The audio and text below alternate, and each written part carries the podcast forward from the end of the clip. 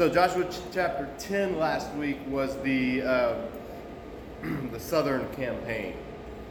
Some kings from the south got together, attacked the people that Joshua had become the suzerain to, made a vassal treaty with. So Joshua, being a good suzerain, went to the aid of his vassal, and uh, God won the battle for Israel, fighting alongside them, or rather, them fighting alongside him, and they were able to destroy, overthrow the warlords of the southern part of Canaan.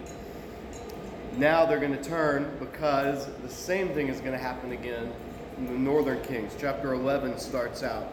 It says, Then King Jabin, or then Jabin, king of Hatzor, heard of this. People say Hazor. In Hebrew, it's Hatzor, um, is the way. So if it bugs you that I say Hatzor and you read and you've always heard it pronounced Hazor or Hazar or whatever, uh, just it's Hatzor. That's the name of the place. And I emphasize it because it was an incredibly powerful city. Hatzor was like the capital of this whole area. It was the powerhouse. It was the big kid on the Canaanite block. So Hatzor was an important city in northern Canaan. And so when King Jabin of Hatzor heard this, meaning the destruction, he'd heard everything that Joshua had done down south, he sent word to King Yobab of Madon. Um, some translations say Meron, but there's some there's a textual variant, Madon or Meron. Well, in Hebrew, R's and D's look almost identical, and so it's probably a textual variant. Um, that's just for super nerds out there that are really picking the text apart. But King Jobab of Maron to the kings of uh, to the kings of Shimron and Akshaph. These are fun names. There's a video on Disciple Dojo YouTube channel, so you should subscribe to that. Or on Facebook, you should follow that, us there. And I have a video called How to Pronounce Old Testament Names. And it gives you three simple rules, I think it's four simple rules, for pronouncing Old Testament names that make it way easier than you would think it would be. So, shameless plug for that video, Disciple Dojo, How to Pronounce Old Testament Names. But we're going to get a chance to in just a minute. so he sent word to the kings of Shimron, Akshaph, and to the northern kings who were in the mountains, in the Arabah, south of Kinnereth. Kinnereth is the Sea of Galilee. Today in Israel, it's called Lake Kinnereth. If you go to the Sea of Galilee, that's the name of it. Um, in the western foothills, and in Naphoth Dor on the west, to the Canaanites in the east and the west, the Amorites, Hittites, Perizzites, Jebusites in the hill country, and to the Hivites below Hermon in the region of Mizpah. So where is this? Where are all these places? Our eyes are glazing over because you don't have a map in front of you. This is all in the north. This is all in the northern area. This is what would be today Galilee, Nazareth, uh, above the Sea of Galilee, in that area. So this is everything northern Israel. so the king, king of Hatzor, the big man. Remember, all these kings are big men. They were like gangsters. They were they were warlords of their little fiefdoms. But the one of the big Hatzor was the big one on the block. Sent word to all of these kings that hey, there's trouble down south. So all of these kings are coming together. Verse four. They came out with all their troops and a large number of horses and chariots. A huge army, as numerous as the sand on the seashore. That's a stock phrase in the Hebrew Bible. You've heard it before. Where have we heard it before? Numerous as the sands on the seashore. Yeah, the promise. The promise of Israel that God will make your descendants as numerous as the stars in the skies, numerous as the sands on the seashore. This should clue you in. The Old Testament uses hyperbole. It uses exaggeration. The point of this is not to say that there were however literal sands, grains of sand on the seashore there are, that number of army. No, that couldn't even fit in the on the planet. Um, no, it's to mean that there was a vast army, almost uncountable, massive army, and they came out with their horses and chariots. Those of you that were with us for the Exodus study a few years ago, we know about horses and chariots. They're they're the battle tanks of the ancient Near East horses and chariots determined armies winning or armies losing. They determined if you were a superpower or if you were a nobody. So the fact that these northern kings have horses and chariots is huge because Israel does not have horses or chariots. Israel is on foot. And so this in and of itself would change the tide of a battle. It's the reason superpowers became superpowers. It was the it was the atom bomb before there was an atom bomb. It was the thing, the machine gun before there was when there were just bows and arrows. It, was, it changed the fate of battle, horses and chariots. And so that's how you have to see it. That's why God told Israel, by the way, back in Deuteronomy, remember, he said, when your king comes over the land, don't go down to Egypt to buy horses and chariots. God never wanted his people to stockpile arms to determine their might as a superpower in the region. Why? Because he was their stockpile of arms, he was their protection. It's the irony today of people who praise God so much about how sovereign he is, but then are determined to stockpile arms to protect their people. And it's like whatever you believe about guns is cool, and armies and military and government and all that fine. Different political views there, but Scripture, Old and New Testament, makes it pretty clear that the battle is God's in battles that matter, and especially, especially, especially for His covenant people, for His covenant people, Israel, and that's what Israel was. So they are now facing tanks, so to speak, as foot soldiers, and a coalition of armies as vast as the seashore. Why? Because these kings heard, just like in the previous chapters, just like with Rahab, they heard of what's happening. So Israel's coming into Canaan. We always think in our minds, Israel just came in and mowed everybody down, wiped everybody out. Both of the battles so far have been defensive battles. Have you noticed that? The last battle the southern campaign started as a defensive campaign because the five kings came together to attack the Gibeonites. And Israel came to their rescue. Now these kings are coming together to attack Israel. So, yeah, there's the conquest. Israel's going to drive them out, and that was what Israel was sent to do. But in God's sovereignty, it's done in the context in both instances of defensive wars as reacting to this shows you the condition of the Canaanites shows you the condition of their hearts, it shows you their motives. And we've also seen that not all the Canaanites react this way. We have examples, too, in the book so far, of Canaanites who have chosen not to attack Israel, who have heard and said, We want to be on their side. And they gave the right response. But these kings, these folks in the north are doing like their counterparts in the south, and they're hearing, they're knowing and they're still choosing to attack. And that's the difference between a hard heart and a heart that's open. So the Lord said to Joshua, Do not be afraid of them, because by this time tomorrow I will hand all of them over to Israel, slain. You're to hamstring the horses and burn their chariots. In other words, get rid. You're not going to take over their technology. You're not going to use their implements of war. You're going to destroy them. So Joshua and his whole army came against them suddenly at the waters of Merom and attacked them. The Lord gave them into the hand of Israel. They defeated them and pursued them all the way to greater Sidon, to Misrephoth, that's how you say that, Misrephoth, Mayim, in the valley of Mizpah on the east, until no survivors were left. Joshua did to them as the Lord had directed. He hamstrung the horses, burned their chariots got rid of these implements of war that had made Hatzor and his buddies the superpower of this region in Canaan. Chased them all the way to Greater Sidon. Sidon is way up north, Tyre and Sidon, way up north, like Phoenicia area.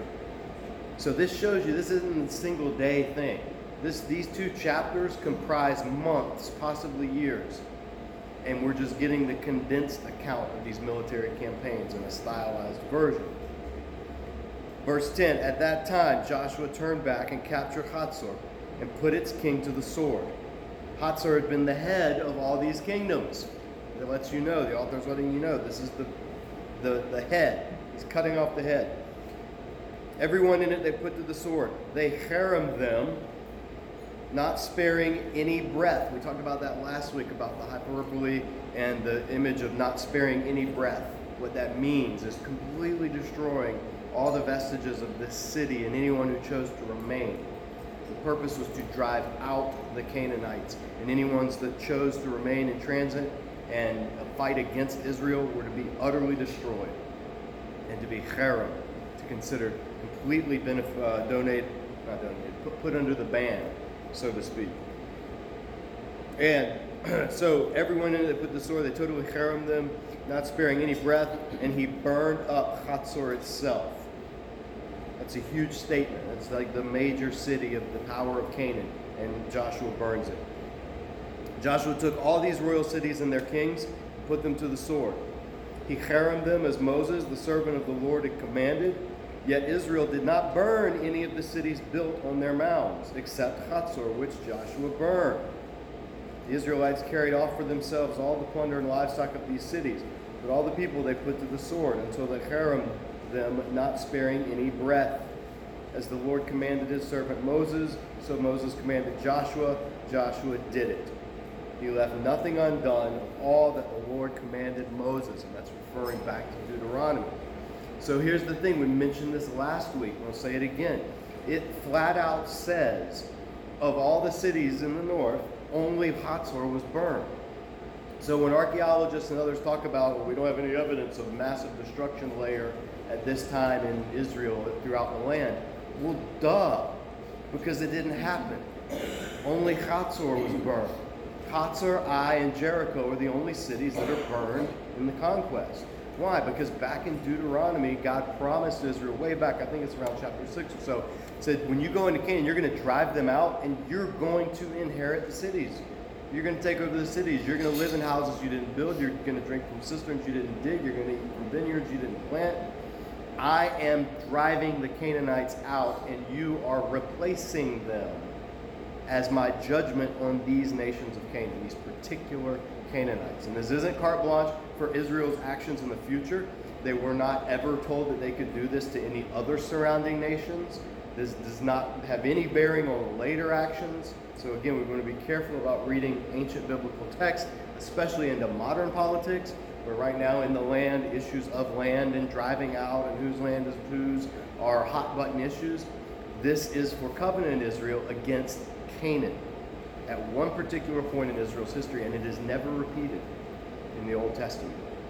But at this time, God, Israel is God's judgment on the Canaanites and on their Canaanite religion. And so, verse 16 Joshua took this entire land the hill country, all the Negev, the whole region of Goshen, the western foothills, the Arabah, the mountains of Israel with their foothills, from Mount Halak, which rises towards Seir, to Baal Gad in the valley of Lebanon, below Mount Hermon, way up north. He captured all their kings and struck them down, putting them to death. Joshua waged war against all these kings for a long time. This is again, keep in mind, you're getting a summary. We, we read these two chapters, 10 and 11, and we think it's like a blitzkrieg. Just boom, go in and take it, and it's just this one. And that's the way it can appear on a surface reading if we aren't reading carefully. But no, this was a long campaign. This was over a long time. And they didn't drive out all of the Canaanites. They didn't take all of the cities. What they did was they won the wars. But as everybody knows, winning a war is not the same thing as completely subduing a land. Anybody remember mission accomplished back in the Iraq war, right? W on the aircraft carrier, mission accomplished, right? How many more years of fighting went on after that. Right? So there's a difference between winning the war and then ongoing controlling or mopping up or driving out or administering and inhabiting a place. And that's what's going on here. Joshua's winning the war. but it took a long time. Verse 19, except for the Hivites living in Gibeon, the ones that made a treaty, not one city made a treaty of peace with the Israelites, who took them all in battle It's interesting that they'd mentioned that. The implication, if you read Joshua commentators, what they tell you is the implication of this one sentence is that had other cities made the treaty, had other, even God said, don't make a treaty with them, the Gibeonites subverted that through deception, made a treaty, and Israel had to honor it. It was seen as basically being crafty and, and siding with God and God's people. And the implication of this sentence is you just wonder if other cities had done that, would their fate have been the same? But they didn't do that. The other cities, all the other cities other than Gibeon and Rahab's family, opposed Israel militarily, came out to attack them. Verse 20, for it was the Lord himself, this is Exodus language, listen, for it was the Lord himself who hardened their hearts to wage war against Israel, so that he might destroy them, Cherem, totally exterminating them without mercy, as the Lord had commanded Moses. This is a statement of God's judgment on the Canaanites, and it's stark and it's brutal and it's intentionally that way. Because for 400 years, God had given the Canaanites a chance to repent, to turn for 400 years. This goes all the way back to Genesis 15. And now the time is up, and so Joshua was the means by which they were finally destroyed. There's a point where God's mercy runs out. That's an uncomfortable truth, but in biblically speaking, it happens numerous times in history. There is a point where God's mercy is to the thousands he extends his mercy. He's a merciful God. He's already revealed himself as a God of mercy. He's revealed himself to Abram as the God who will spare an entire region of evil if just 10 righteous people can be found in it. So he's a merciful God, but there's a point at which his mercy runs out. And this is one of those points. And we don't know when other points are. We don't it's not up to us because we're not the judge of all the earth. We're not the one who's in charge of deciding who has reached their full measure of sin and who hasn't. That's a God and God alone can pronounce judgments. And so we just have to let God be God. Jesus ran into this in his ministry. His followers pointed out two tragedies that had happened recently. And, and they said, Hey, Jesus, what about when Herod mixed the blood of these Galileans with the sacrifice? It was a, it was a gross, horrible thing that Herod had done. And Jesus said, What, you think they were more guilty than any other Israelite? Meaning, no, bad things happen because it's a fallen world. And Jesus said, or what about the ones who the Tower of Siloam fell on and killed them all? You think they were more evil than other Israelites, and that's why a tower fell on them? No. He instead said, but unless you repent, you're going to be destroyed the same way. Meaning, we are all going to face judgment at some point. We're all going to face our Creator at some point. So these incidents of tragedy, these incidents of violence, these incidents of when people are on the receiving end of God's judgment, or even if we think they're on the receiving end of God's judgment, those should cause self reflection rather than trying to ferret out and figure out God's ways. I just posted last night some thoughts on you know Notre Dame burned down yesterday, and already people are jumping to fit it into an end time prophecy thing. Like, why did you know, Notre Dame burn down? Why? Because of Catholic pedophilia. Well, I posted on somebody posted on Facebook. I was like, well, God's got bad aim if He was aiming for the Catholic Church because the Vatican is a lot further away than Notre Dame. You know, or some oh, it's because France is so secular. It's a secular nation. Well, there's plenty of nations where there are far fewer Christians. Japan's way more secular than France in terms of Christianity and they didn't get hit. You know, like when we start to try to guess who's who are the Canaanites in our day, so to speak, who's God sending judgment against. You know, you, will hear pronunciations. I'm, I guarantee it in the coming weeks. Notre Dame was burned down because France was too secular. France did something that Israel didn't like. France took Muslim refugees in. France turned their way from God. France did whatever. You're going to hear theory after theory after theory. And the point of it all is I, the, I go back to Jesus' words. Do you think that the ones who the tower fell on and killed were any more wicked than you or other Israelites? And the implication is no. So you repent, or else you too will perish just like that. We have to just let God be God sometimes, even when He's uncomfortable. Like my favorite passage in the Narnia books about Aslan. Lucy hears about Aslan Mr. Beaver, Ms. Beaver's telling her about Aslan, and she says, Oh my goodness, sounds terrifying. Is he safe? And what's Miss Beaver's response? No, of course he's not safe, but he's good. And that's the God of the Bible. Of course, he's absolutely not safe. In the book of Joshua, he's anything but safe. But we have to trust as he's revealed himself in Genesis, Exodus, Leviticus, Numbers, and Deuteronomy, he's good. And good and safe are not always the same thing. And a good God will allow bad things. And a good God will revoke his mercy at some point at his prerogative, though. That's the difference. Israel didn't get to decide these wars, Israel didn't get to decide to go out who to attack. And they responded because God was leading the army. And that's why these passages can't be used to justify modern wars being fought.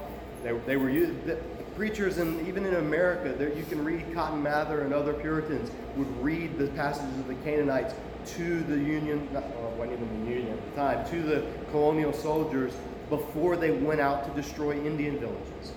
And they would say, literally, read Cotton Mather's equating the Indians of America to the Canaanites and telling the soldiers, You are the Israelites, exterminate them, drive them out. People have been misusing Joshua since it was written. And so that's one of the reasons that we go through in its context, chapter by chapter, to show this is a specific war led by God against specific peoples, and it was announced 400 years prior as the result, uh, going to be the result of judgment on particular peoples. So very, very important that we put it in context. So Joshua, after this, uh, the northern campaign, there's one left footnote to clear up. Verse 21. At that time, Joshua went and destroyed the Anakites from the hill country, from Hebron, Debir, and Anab, from the hill country of Judah, from all the hill country of Israel. Joshua totally destroyed them in their towns. No Anakites were left in Israelite territory. Only in Gaza, Gath, and Ashdod did any survive. Who were the Anakites? Anakites, there's debate. Some people say they're pre flood peoples, that they were giants, they were this, they were that. We just know there's descendants of Anak, could be a classification, could be a nickname, could be a term used for giant, fearsome warriors.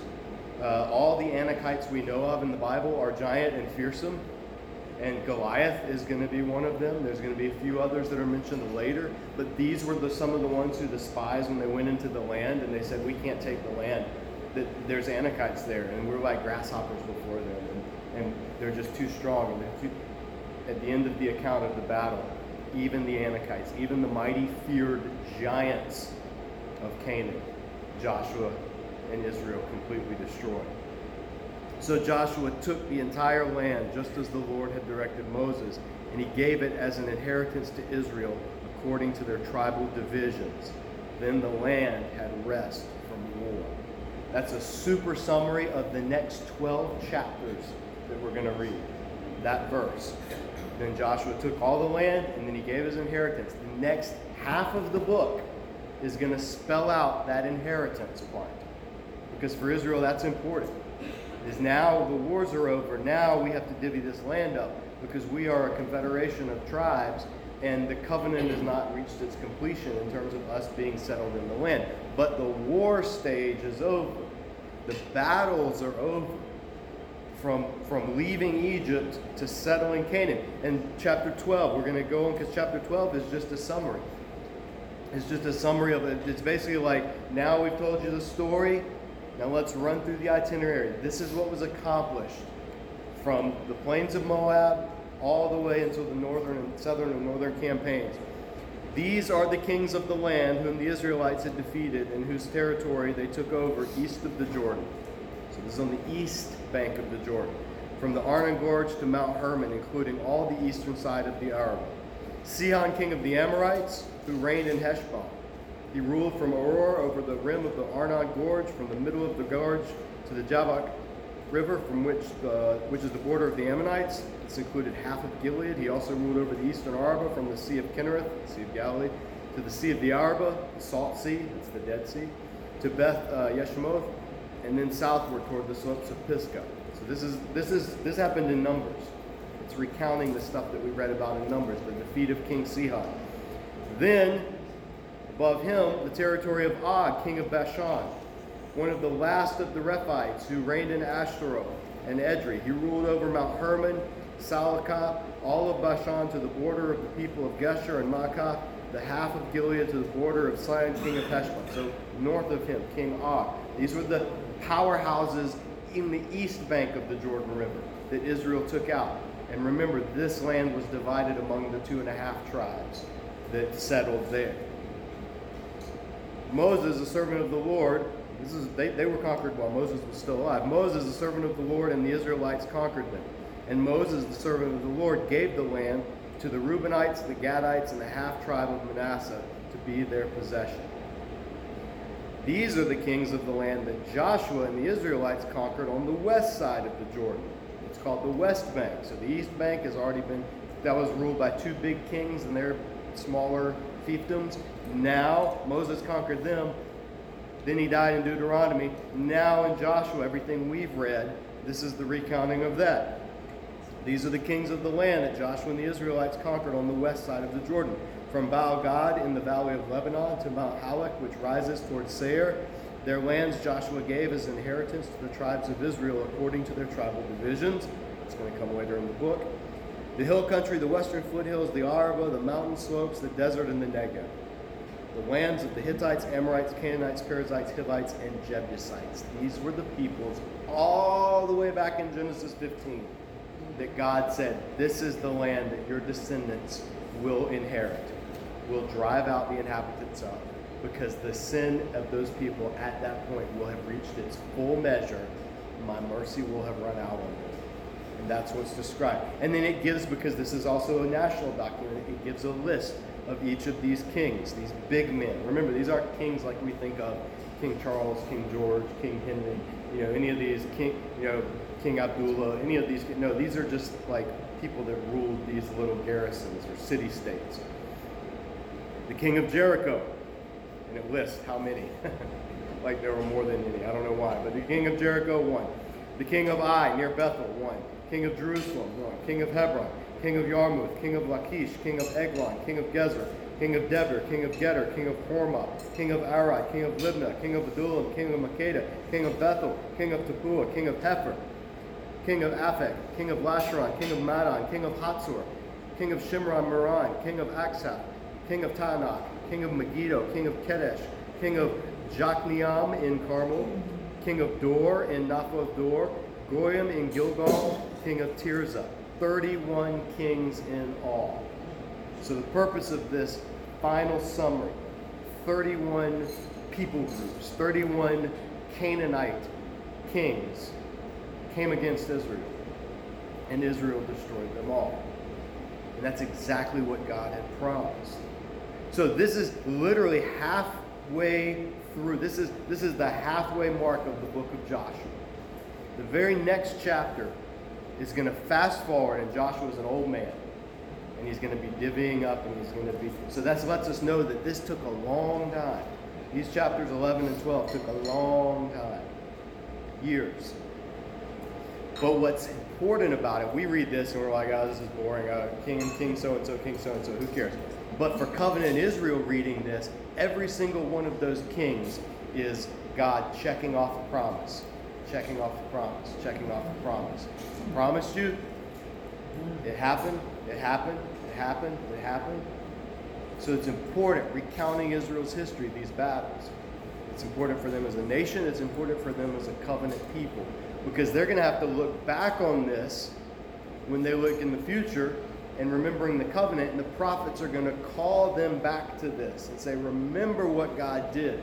Remember, prophets like Micah and others who Remember all the things God did from when you were in um, Moab until the covenant renewal ceremony, and that's all of these things. So it's important to keep that in mind for Israel for the covenant purposes. But at this point, this concludes the military section of the book of Joshua.